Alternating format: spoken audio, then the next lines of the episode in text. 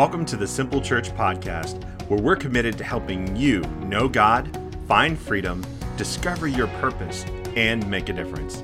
Let's get to today's message.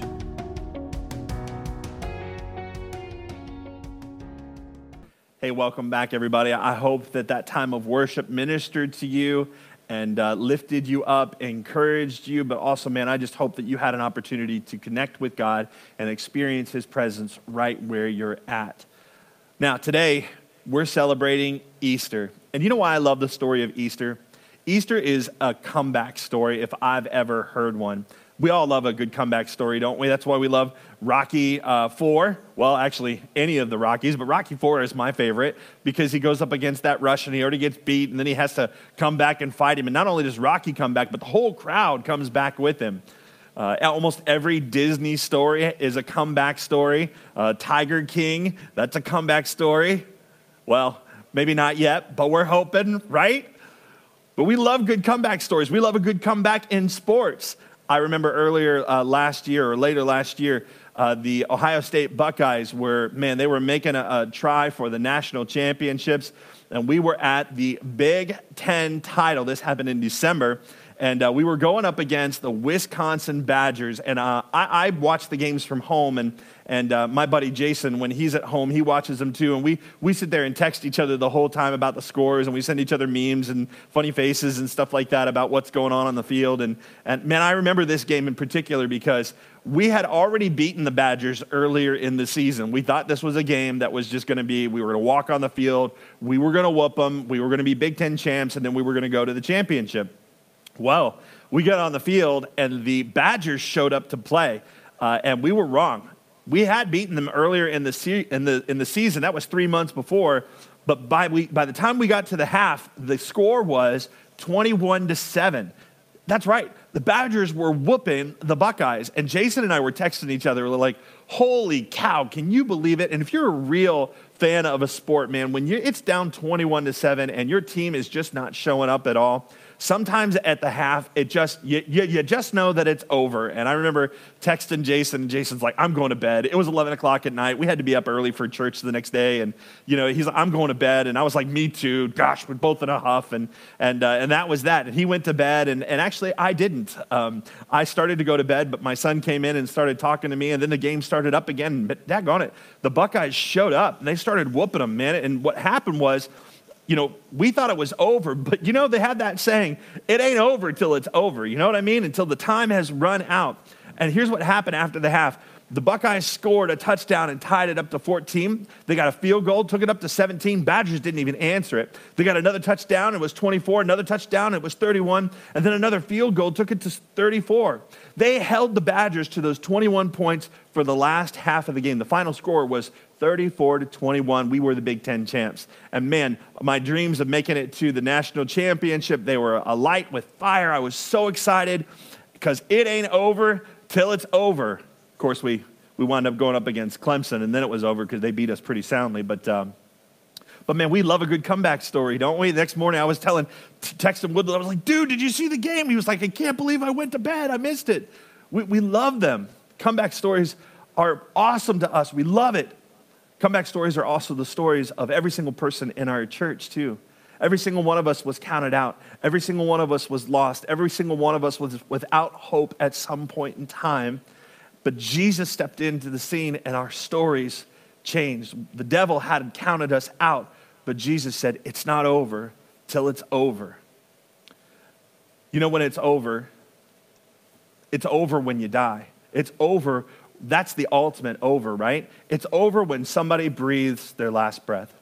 Now, I've never been in the room with somebody when they've breathed their last breath.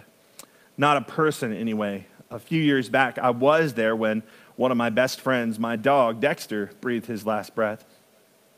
I remember Dexter had, uh, it, it, was a very, it was one of those moments that marked my life forever. I can still remember it because I, I remember he wasn't feeling well and we weren't sure what was wrong with him. And uh, I remember that that whole evening, he, he wouldn't rest and he kept walking around. And, and we believe that his stomach had flipped, and not to be too morbid about what had happened, but we didn't know that he was going to expire that night. And I had gone to bed, and my wife stayed with him. And about two o'clock in the morning, she came and got me and said, Aaron, I think, I think he's dying. And I came down, and Dexter was there, and he was, he was laying on the ground, and he was, he was exhausted. And, and I, I cuddled up next to him, and I pet him. And Dexter was my dog. He was one of my best friends, man. And, and I remember laying his head in my hand, and I just prayed over him. I said, Lord, if he's in pain, I just pray that you would take him. And God, if, he's, if, if this is just something, let it pass quickly. Lord, heal him. And, and, uh, and, and Dexter, after I prayed that prayer, I looked down at him and he, his eyes slowly rolled up at me. And that was it. That was the moment. It was like he was waiting on me to get there and, and he breathed his last. And that was, that was a moment that forever marked me. It was, it was this sense of finality because he breathed his last breath. Now, I don't mean to depress you, so I'll just say this. I know that someday, because he was dog, I don't know about cats and I don't know about any other kind of pet, but I know because he was a dog, I'm going to see him in heaven because all dogs go to heaven, right? So, so, so I don't, I, I am not sad about Dexter's passing. I mean, I was then. I, I, I'm sad at the loss of my friend, but I know I'll see him again.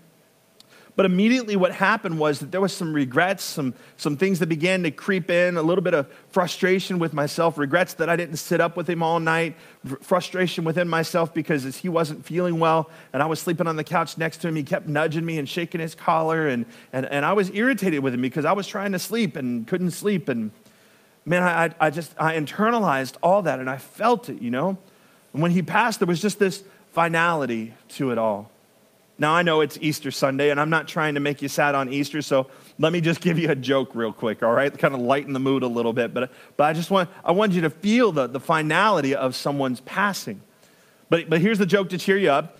There's a funeral service that was held for a woman who had just passed away, and, and uh, they had the service for her, and after it was over, the pallbearers came and picked up her casket and began to carry her out to the, to the hearse to take her on to the, to the grave and as they were carrying her, they accidentally bumped into a wall and they heard a moan from within the casket. And they set the casket down and they opened up, and sure enough, the woman was in there. She was still alive. In fact, she went on to live another 10 years after that. But after that 10 years, she, she did pass away, and they had another funeral service for her. And the pallbearers picked up the casket, and as they began to carry her out, the husband said, Hey, hey, hey, watch out for that wall. If you need somebody to explain it to you, just, you know, just, just lean over and tell somebody I didn't get it. But it's kind of hard to tell a joke in, a, in an empty room here. But, um, but, but here's the thing that I want you to know. The thing about the ultimate, it's over. The thing about the ultimate, like it's finished. The fat lady saying, it is done with, is that Jesus conquered the ultimate, it's over. That finality was not finality for Jesus. In fact, that's what Easter celebrates is that Jesus was dead and now he's alive. That he died on a Friday, but he rose from the dead on the third day on a Sunday. Here's how the Bible says it in Revelations 1:18. It says, "I am he who lives." This is Jesus, he's talking about himself. "I am he who lives and was dead, and behold, I'm alive forevermore." And then he amens himself. He says, "Amen." Like, I love that. Jesus is so excited. He just amens himself. That's kind of what I'm having to do today. I'm, I'm, I'm excited to share this word with you. It's bubbling up on the inside. My leg is sitting over here bouncing. I'm excited to be with you and be with you in your home today on Easter Sunday. And ain't nobody in here to shout. So I'm just going to amen myself uh, uh, just a little bit this morning. But, but this claim that Jesus makes that he, I, was a, I was dead and now I'm alive, I'm the one who lives. Do you know that Jesus is the only God who has ever made that claim? Jesus is the only God because every other God, their gods are dead, but our God was dead and is now alive. See, Easter is not just about remembering what happened then. No, Easter is about much more. Though we celebrate the resurrection of Jesus, there's something bigger here, something more robust that we get to celebrate on Easter Sunday. It is us realizing that on Easter Sunday, that the power that raised Jesus Christ from the dead, Romans 8:11 says this, the spirit of God who raised Jesus from the dead lives also in you. And just as God raised Jesus Christ from the dead, he'll give life to your mortal bodies by this same spirit living within you. That's what we celebrate on this day. That Jesus conquered death, hell, and the grave. And because he conquered it by the Spirit of God that dwelled inside of him, we know that the dead things that are in our life will come alive again that power over every dead area in your life, not just physical death. We'll all conquer physical death in the end, just like Jesus. But those things that are in our lives and are dying right now will come to life again because of the power of the Holy Spirit. All of us here today, where, no matter where you're at, no matter what walk of life you're from, no matter what your spiritual journey is currently, how long you've been following Jesus, or whether you have no idea who he is, all of us have experienced some sort of death. Let me ask you is there anything dead or dying in your life right now? Something you would identify? Maybe it's your marriage. Maybe it's your emotions or your mental health. I mean, my goodness, we're in the middle of a pandemic. There's so many people that are panicking. Their way of life has been disrupted, and, and there's so much that feels broken. It feels like the old way is gone, that this new way, we don't like it, and everything is shook, and we feel like some things within us are dying. Then, as a result, if you feel that way today, there's a prayer button right now that you can click. And we have somebody that would love to pray with you right now. Don't wait. You can pray. You can get prayer now. You can get prayer at the end of service, but right now is a great time. If you already know what that area is that's dying with inside of you, get prayer right now.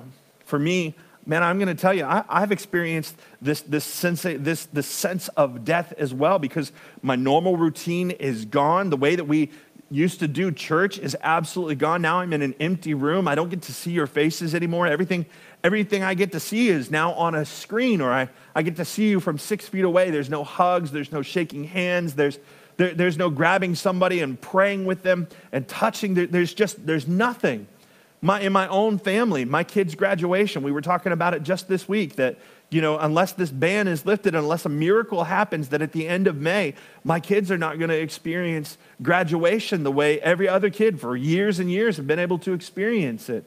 They're not going to get to walk across the stage in front of all of their peers and receive their diploma. And we've been mourning the loss of that. Our summer vacation, emotionally, spiritually, and mentally, there has been a disruption in my life. And, I've, I've had this sense of things dying within me. I don't know about some of you, if you'd even be honest and say that. I feel like a lot of us are trying to keep a positive attitude, not just through this coronavirus pandemic, but, but we wear this mask. Everything is fine. We don't want to burden anybody. We're like, we're like that, that the, the gentleman on the cart. If you've ever seen uh, the, the Monty Python and the Holy Grail? There, there's a guy that's pushing a cart and you're carrying out the dead and they're saying, Bring out the dead. And there's a guy on the cart. He says, I'm not dead yet. And the guy tells him, You're going to die very soon. he's like, No, I feel happy. I'm getting better. And I don't know about you.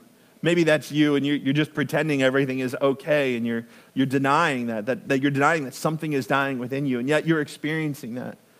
You're experiencing something emotionally, you're experiencing something in your marriage, and you feel like there's no way God can restore this thing, and it just feels like it's over. You're looking at your finances, and you're like, I don't make enough money to fix this. Even if I took a second job, I couldn't fix this. Or you're looking at your career or what you'd like to do and what you feel called to do, and you're like, you know, I've made some mistakes in my life. I've got some felonies. I've got some baggage here. I don't qualify. I don't have the education. I'm just not good enough. And and you just feel like there's no way it could ever happen. Or maybe you're, you're, you're looking at your kids and you feel like your kids are just too far gone. Maybe they've involved in drugs and alcohol, or they're involved in some toxic relationships, or for whatever reason, you feel far and separated from them. Or maybe it's in your sexuality. You would say, Aaron, my purity's already gone. What's the sense of trying to do things God's way? I can't get that back. Maybe that's a choice that you made, or maybe that was a choice that was forced upon you, but either way, you feel trapped in this hopelessness. Man, we've all experienced death in, in some way in our lives, and we just feel like, man, we're never going to get that back. We're never going to recover. We feel like it's over.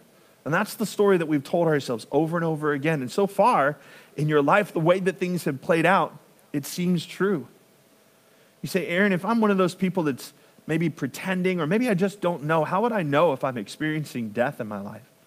Well, there are some symptoms I believe that you would feel. Maybe, maybe one of those symptoms is that you would just feel exhaustion, that, that you're tired. You don't know why. You, maybe you're resting, you're sleeping at night, but you're not ultimately recovering. And the problem is, is it's because it's not a physical issue, it's, a, it's an internal issue. It's something that has to do with your, with your heart and your mind and your spirit.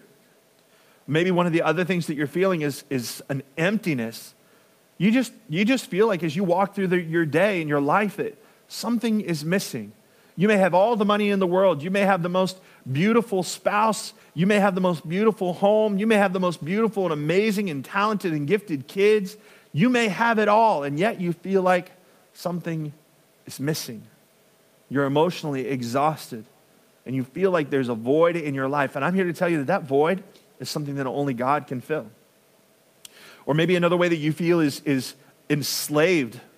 You feel, you ultimately feel, and the condition that you're in is trapped. Man, if you're exhausted, and man, if you feel empty, that, that's the way a lot of us feel. Like we feel like things are just never, ever to change. We believe that there's no way out, that we're stuck, that it's over. And we've resigned to the fact that things will never change. Now, hear me today. I'm here on an Easter Sunday to tell you this that dead things, because of Jesus, come alive again. They do. You may be in a difficult season. We may be in a season where there's a lot of uncertainty. You may feel like life as you knew it is over, and maybe it will be different. And yes, that, that may be the case. But here's the thing it isn't over. Whatever you're walking through right now, it's not over. You say, Aaron, how do we know that? Go back to that verse in Revelation, Revelation 1:18, where Jesus said, I'm the one who lives. I was dead, but I'm alive forevermore. And then he amens himself, right? He says, and I have the keys of Hades and of death. Only Jesus has the keys because he's the one who defeated death, hell, and the grave. And here's the thing until you know Jesus, until you know him intimately as your personal Savior, as your friend, your death experience is never going to change. You know that to be true because you don't have the keys. You, you don't have the keys to unlock the death that you're experiencing experiencing. The world doesn't have the keys. Culture doesn't have the keys. Pornography doesn't have the keys. Sex doesn't have the keys. Drugs doesn't have the keys. No, you've tried everything. You've tried everything. To medicate this, to numb it away, or to fix it on your own, and nobody's been able to help you. Nobody holds the keys to unlocking the death that you're experiencing in your life except for Jesus. Jesus has the keys to unlocking the and dealing with the death in your life. So today, here's what we're doing. We're actually starting a brand new series today called From the Grave. And we're going to go on for four weeks. I'm going to give you four keys to helping you understand four areas in your life where we've experienced death. And because I know that you want to know how to walk this out, I know that you want to know, all right, Aaron, if you're telling me Jesus has got the keys, what does that look like? How do I embrace that? How do I embrace Jesus? How do I see this death in my life? Uh, how, do I, how do I see it turned around? How do I see a resurrection power? Well, I'm going to help you see that. I'm going to give you scripture and we're going to walk you through that and show you how Jesus can unlock that death experience in your life. But today, here's the first key. I'm going to give it to you. And I'm going to share it with you in the story. Uh, this is actually one of my favorite stories in, in the Bible. It's about a, a, a, man named Lazarus. And Lazarus was one of Jesus' friends. And um, I, I, like Lazarus when I was a kid because uh, Lazarus died. Spoiler alert, by the way. Uh, I'm going to tell you that in the story anyway. But uh, Lazarus died, and they wrapped him up. And uh, Jesus shows up and says, Hey, Lazarus, come forth. And I'm kind of getting ahead of the story, but, but Lazarus was like the original mummy because t- the Bible describes him walking out of the grave and he was all tied up. And Jesus was like, Hey, get, it, get him, cut him out, cut him loose, you know, because he was dead, now he's alive. And, and uh, when I was a kid, I actually dressed up as Lazarus in a uh, costume, a Christian costume contest. And uh, I didn't win any prizes. Still uh, kind of feel that really deep inside. But uh, anyway, this is one of my favorite stories. I love it. Um, and for, for a lot of reasons, especially because it really humanizes Jesus and demonstrates uh, how much he loved his friends and how much he loved people. But, but uh, check it out. Here's the story from John 11, 1 through 6. This is what I want you to see. It says, Now a man named Lazarus was sick, all right? So this is the guy I'm already talking about. He was from Bethany, the village of Mary and her sister Martha. So the Bible's just giving us context, okay? These are other people. It says, This Mary was uh, whose brother Lazarus now lay sick, which, by the way, if you want to read them, you can follow in the message notes over here. Uh, he was the same one who poured perfume on the Lord and wiped his hair, uh, wiped his feet with her hair. And so the sisters sent word to Jesus, Lord, the one you love is sick. And when he heard this, Jesus said, This sickness will not end in death. You said, Now, wait a minute, Aaron, you just told me that Lazarus died. Yeah, yeah, he did. And, and Jesus wasn't wrong here because Jesus looks at death a little differently. See, we look at death as a final kind of thing. By our definition, that's a finished thing. But Jesus knew what was going to happen. He knew that Lazarus would, would physically die, but he also knew that he was going to raise him back from the death. So, by Jesus' definition, it wasn't over. Like we see death as an it's an over kind of situation, but Jesus says it isn't over, so he couldn't call it death. So when he heard this, back to verse 4, Jesus said, This sickness will not end in death. No, it's for God's glory, so that God's Son may be glorified through it. Now, Jesus loved Martha and her sister and Lazarus. I love that verse. So when he heard that Lazarus was sick, it says he packed up and went immediately to him. No, no, it doesn't. See, I think that would be our response. Our response when we find out somebody is sick is to, oh my gosh, drop what we're doing. I'm running to the hospital right now. Or you find out that your friend's on the way to the hospital. What do you need? I'll take care of your kids. I'll drop everything. I'll go. That's not what Jesus did. So when he heard that Lazarus was sick, sick, he stayed where he was two more days. I, he loved him so much that he did nothing. He did nothing. Many of you have felt this way before. You're like, oh, I, I get that. There, there's times in my life, Aaron, yeah, I've absolutely prayed to God. God, I need you. I need you to not fail me. I need you to come through for me. And God does nothing. It, it's one of those unanswered prayers. He just kind of seems to sit around and twiddle his thumbs. I feel that too. I've got something I've been praying about for more than three years. And it feels like, from my perspective, it certainly seems like God is doing nothing, that he's not even responding. This is not about whether or not you and I believe that he's able or that he can or that he wants to. Like we can look in the Bible and see God wants good things for us. He's a good, good father, right? We sing these songs about him. We know how good God is. We believe he wants good things for us, but he seems to be doing nothing. This is what Jesus did in Lazarus' situation, and I don't know about you, but when that happens to me, when it seems like God is doing nothing, I want to fuss at God a little bit. I want to, I want to complain, but I also don't want to, you know, like get hit by lightning, which you know doesn't really happen. But somewhere in the back of my mind, like I, I still believe complaining to God will cause Him to be like to smite me, oh great smiter, you know. But uh, anyway, it, you know, if you believe the same thing, share over here in the chat box. Don't leave me hanging. I don't want to be here all by myself. If you thought the same thing, man, like can't fuss at God. But here we go, back to John uh, 11. We're going to actually jump down to verse 11. He says, After he said this, he went on to tell him, Our friend Lazarus has fallen asleep, but I'm going there to wake him up. You know, again, Jesus doesn't call it death.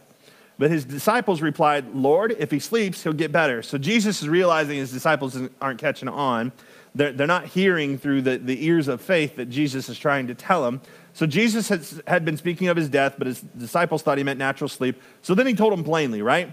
Because Jesus doesn't talk like we talk. He doesn't see things how we see. He sees them with a long lens through eternity, and he knows things that we don't know. So he, he's not calling it death, but for us to be able to understand, for his disciples, he breaks it down for them. So, and, and he talks so that they can understand. And I really like that. He said, Lazarus is dead, verse 15, and for your sake, I'm glad I was not there, so that you may believe. But let us go to him. Now, the next part, one of his disciples just kind of speaks up. And if you look at the story, man, there are some interesting characters that Jesus surrounds himself with. I mean, he surrounds himself with a guy who betrays him with a kiss. You got Peter who cuts off somebody's ear and is just this guy who's just, just really boisterous and, and really not the sharpest tool in the shed when, it, when you start reading the stories. But there's this other guy known as Thomas, and he just says some stuff sometimes, man. And this is one of those things. Thomas speaks up. His name he was also known as Didymus, which means twin. He had a twin brother. And it said to the rest of the disciples, Let us go also, that we may die with him. what an Eeyore moment this is, right?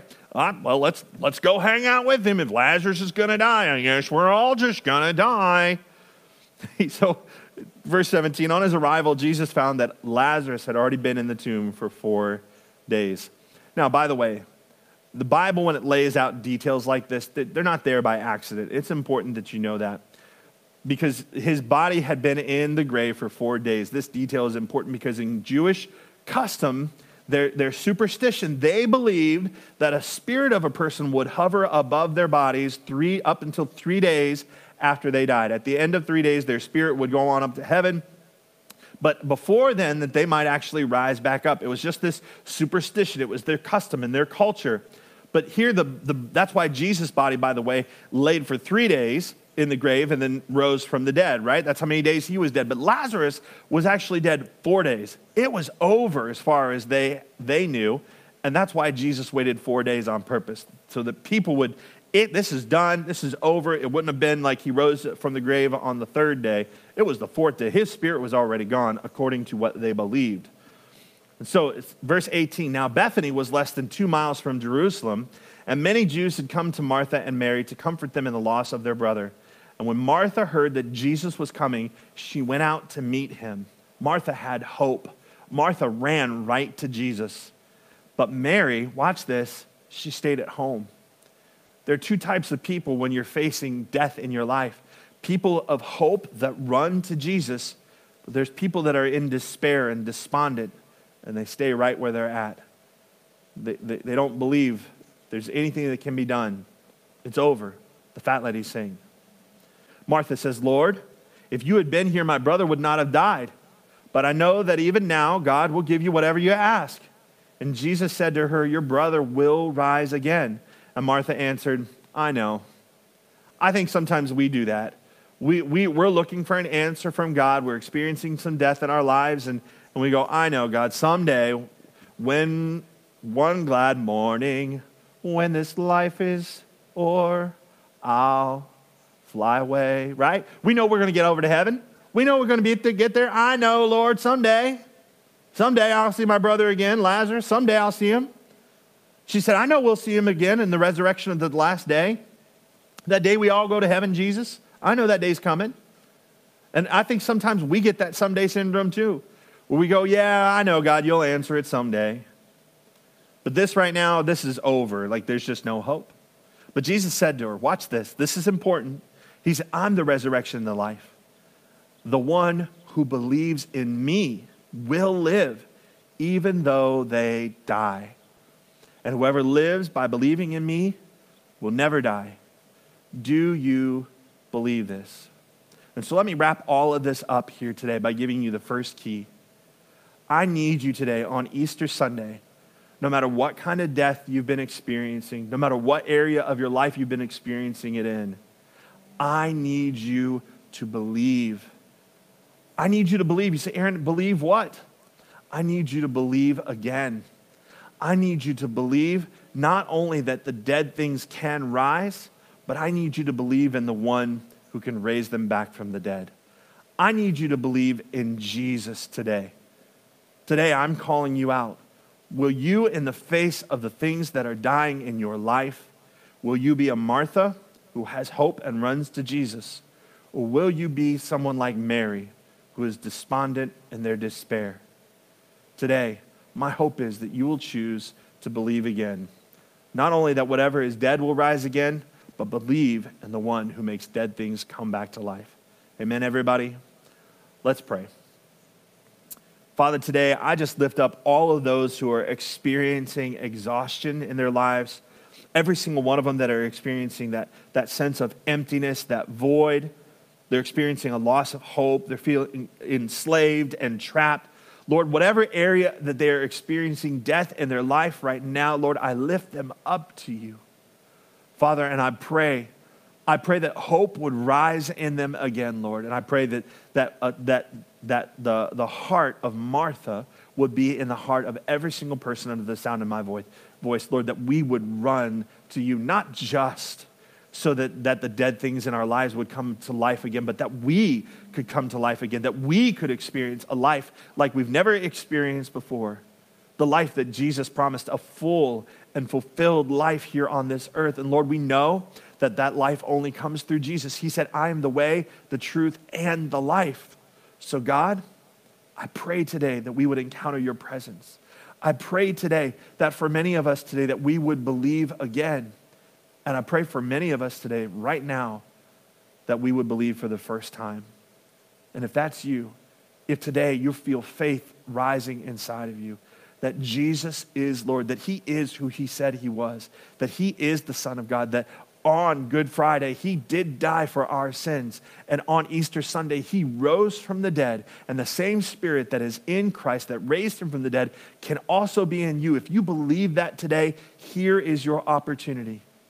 You can grab hold of the key to un- unlocking the death in your life by simply grabbing a hold of Jesus, making him Lord of your life. And here's the invitation. On this Easter Sunday, if you're ready to do that, on the screen right now, there's a little bar that says, I'm raising my hand. I'm saying yes to Jesus. Why don't you click that right now? Go on, be bold. Don't be afraid. Don't be uh, worried about anybody that's around you. Click that. I'm raising my hand. I'm saying yes to Jesus today. Put your faith in Him. And here's what I want you to do. If you raised your hand, if you're making that decision today, maybe you're driving and you can't click that button, you're still making that decision. Here's what I want you to do I want you to pray these words along with me. Pray them, believe them in your heart today. Say, Jesus, I need you. Come into my life. Make me brand new. Make the dead things come alive in me again. Fill me with your spirit. Show me how to live for you. Forgive me of my sins. Thank you, Jesus. Amen. Man, I want to tell you something. If you prayed that prayer today, everything is about to change for you. And here's the invitation. We would love to not only celebrate that with you, with you, but we would also love to make sure that we connect you with everything that you need for your spiritual journey, especially during this time when during the pandemic when we aren't able to gather and aren't able to hug your neck and celebrate with you. We would love to make sure we get you some resources until that day. So if you would, there's a connect card up here, a digital connection card that you can click and fill out fill that out, man. Give us an opportunity to celebrate with you. Mark the spot and said, I gave my life to Jesus. And man, when we're able to gather again, we'll gather as one big family, celebrating stories, your comeback story and our comeback story. This, that's the story of Jesus. We want to celebrate that with you. So please give us an opportunity to do that. Man, it feels so good to be here with you guys today. I know that many of you are responding to that right now. I want to thank you so much for being here with us on Easter Sunday. Uh, I'm going to remind you of one thing, and then we're going to take communion together. Uh, first is that if you came today and, and the Lord is moving in your life and you've prepared an offering to give, you can give. There's a give button up here, but I also believe that there's options on your screen right now that show you how to mail in a gift or to, to text in a gift or to use our online give option. Or if you already have the Simple Church app, you can do that. Man, we're thankful for your giving uh, and you, are continuing to help us reach out to so many people this week. Uh, we used some of your generosity to send uh, a gift box, a cookie boxes of cookies out to our first responders here uh, in the four different fire stations right here in Reynoldsburg. We also were able to acquire some N95 masks, and we are dispersing those uh, as well to uh, uh, medical staff and to people around our community that are still serving uh, the grocery stores and on that. So, thank you so much for your generosity. It's allowing us to, to make an impact in this time. But uh, the other thing I want to remind you about is to make sure at the end of all this, go to the message notes, click on the You Ask For It link, and uh, tell us what you would like to hear in our You Ask For It series. Now, I'm going to take just a moment to get set up, but we're going to come back and do communion right now. God bless you guys. All right, guys, we are ready to take communion together on this uh, Easter Sunday. Um, what is communion? Well, let me just briefly explain for those of you that are, are new to it. Um, we always want to make sure that we keep things simple. We always want to make sure that, that you understand what we're doing, but um, uh, if you are new to this and maybe you came late to today's talk, uh, go ahead and run to your kitchen right now while I'm talking. Take me with you, uh, either on your mobile phone or your laptop, or just turn up the volume if this is on your TV and playing. But uh, run to the kitchen, grab something. I grabbed uh, some uh, animal crackers that were around here, and some. We did have some grape juice, but you can grab whatever you'd like to: a donut, a bagel, a piece of bread, or whatever, just as long as you've got something that represents the body of Christ. Could be a piece of bacon, some sausage, yum. Uh, it could be a Coke, could be a coffee, could be some water, but grab something. But um, here's what communion is all about.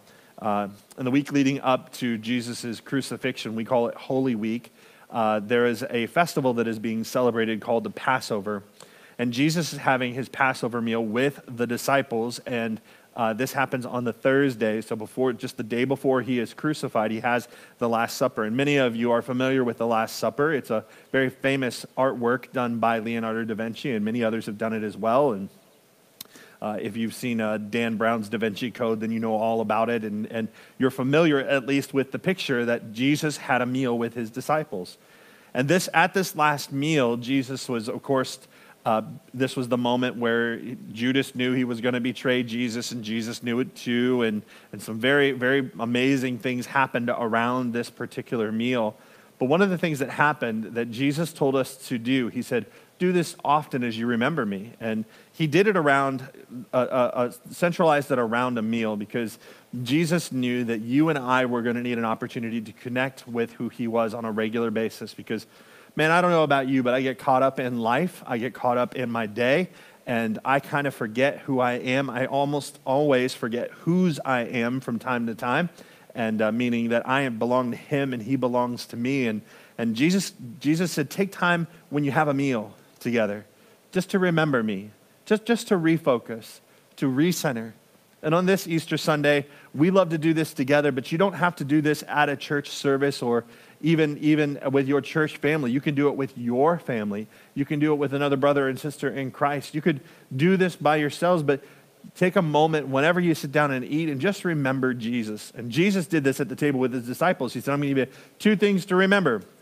He said, I'm going to give you the bread. And Jesus took bread and broke it and gave it to his disciples. And he said, This is my body, which will be broken for you and he broke the bread, passed it around. Because, see, Jesus, when he went to the cross, he was brutally murdered. But before he was tortured and murdered, he was beaten within an inch of his life with a cat of nine tails. The Roman soldiers who were trained to torture a man up until the point that he would die, just before he would die. They beat him. And Jesus, the Bible says, he didn't say a word, that he endured all of that punishment, all of the torturing even the humiliation of carrying his own cross with his weakened body through the, through the town up to the hill of Golgotha, where ultimately they would stretch him out on that cross.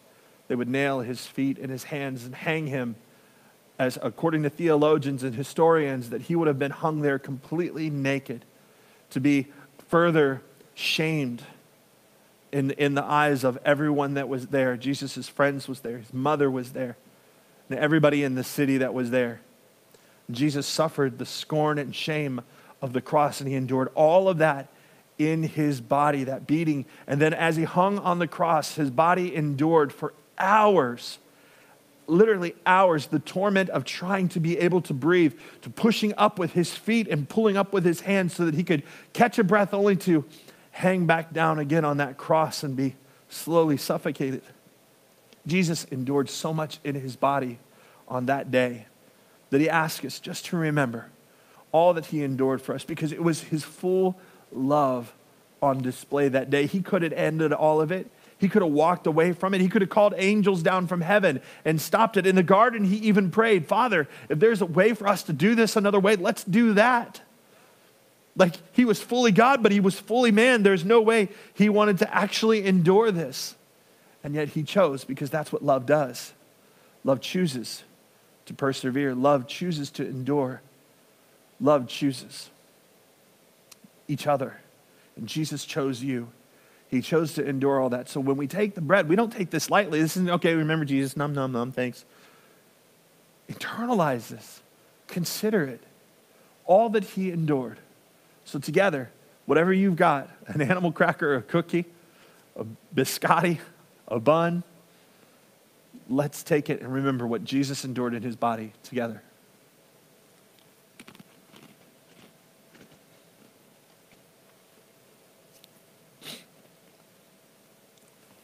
Second thing Jesus did after he broke bread was he had a cup. And um, this was a cup that they would have shared. Now, in in this environment, in this pandemic, please don't share cups. Uh, maybe with your immediate family members here, but, but nobody else. But he took the cup and he said, This is symbolic of my blood that was shed. Now, why would he want us to remember his blood? Well, see, something happened when Jesus gave his body to be broken the way it did, because Jesus lived a perfect and sinless life. Jesus was not a sinner like you and I. And Jesus gave his life. The Bible says he gave it as a substitution for ours. So when Jesus shed his blood, his blood was precious. His blood paid a price for us that we could not pay. Because Jesus was sinless, there was no penalty for him to pay, but he was able to swap his life for ours. Jesus allowed us to enter into a brand new covenant with God, a covenant where our sins were not just atoned for, where, where, where they were set aside for the time until, until we were dead, and we'd have to pay for them with our, with our lives in eternity. No, no, no. Jesus paid for them. He dissolved them. He took care of them. They're no more. The Bible says that our slate gets washed clean. We get a brand new start. This is what Jesus' blood accomplished was that we would be forever forgiven. We would be restored in relationship with our Heavenly Father. All things would be made brand new. All things are new in Him because of Him, because of this sacrifice. And Jesus not only wanted us to remember what He endured for us, the love that He had put on display for us as He suffered in His body, but He wanted us to remember what He accomplished. Because in shedding His blood, us entering into this new covenant makes us sons and daughters of God. It is about who we now belong to because of the price we've paid. In 1 Corinthians 6, verse 19 through 20, it says, I've been bought with a price. I'm not my own. Man, I love, love knowing that I belong to a heavenly kingdom, that I belong to my heavenly Father, and it's all because of what Jesus did for me. So when we drink of the cup, it's not just a, okay, Jesus' blood is nice. Thanks for what you did for us, Jesus. Woohoo, appreciate you. This is precious. This is a cup we're unworthy of. What he did for us, we don't deserve. What we deserve is eternal separation and punishment. Eternal separation from God and punishment for our sins. That's what we deserve. But Jesus shows us mercy, He shows us grace, and He puts all that on display in what He did on the cross, the blood that He shed for us, the forgiveness that He gave. So when we drink, don't drink this lightly. This didn't cost us anything, but it cost Jesus everything. It cost him his life. So let's drink together and remember the blood that Jesus shed.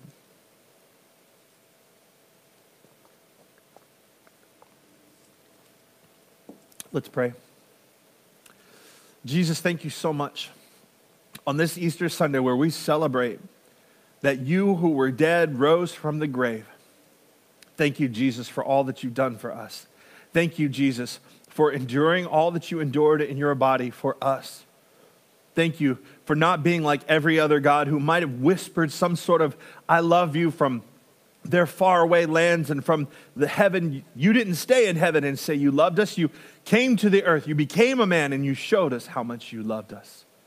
You didn't shout it from afar. And I just thank you, Jesus, for walking this earth. Thank you for enduring the beating. Thank you for enduring the shame. Thank you for enduring the cross and the torment. Thank you for defeating death, hell, and the grave. Thank you for rising from the dead again, but thank you for your blood. Because of your blood, everything is different. Everything about me is transformed. Thank you, Jesus, for what you gave us.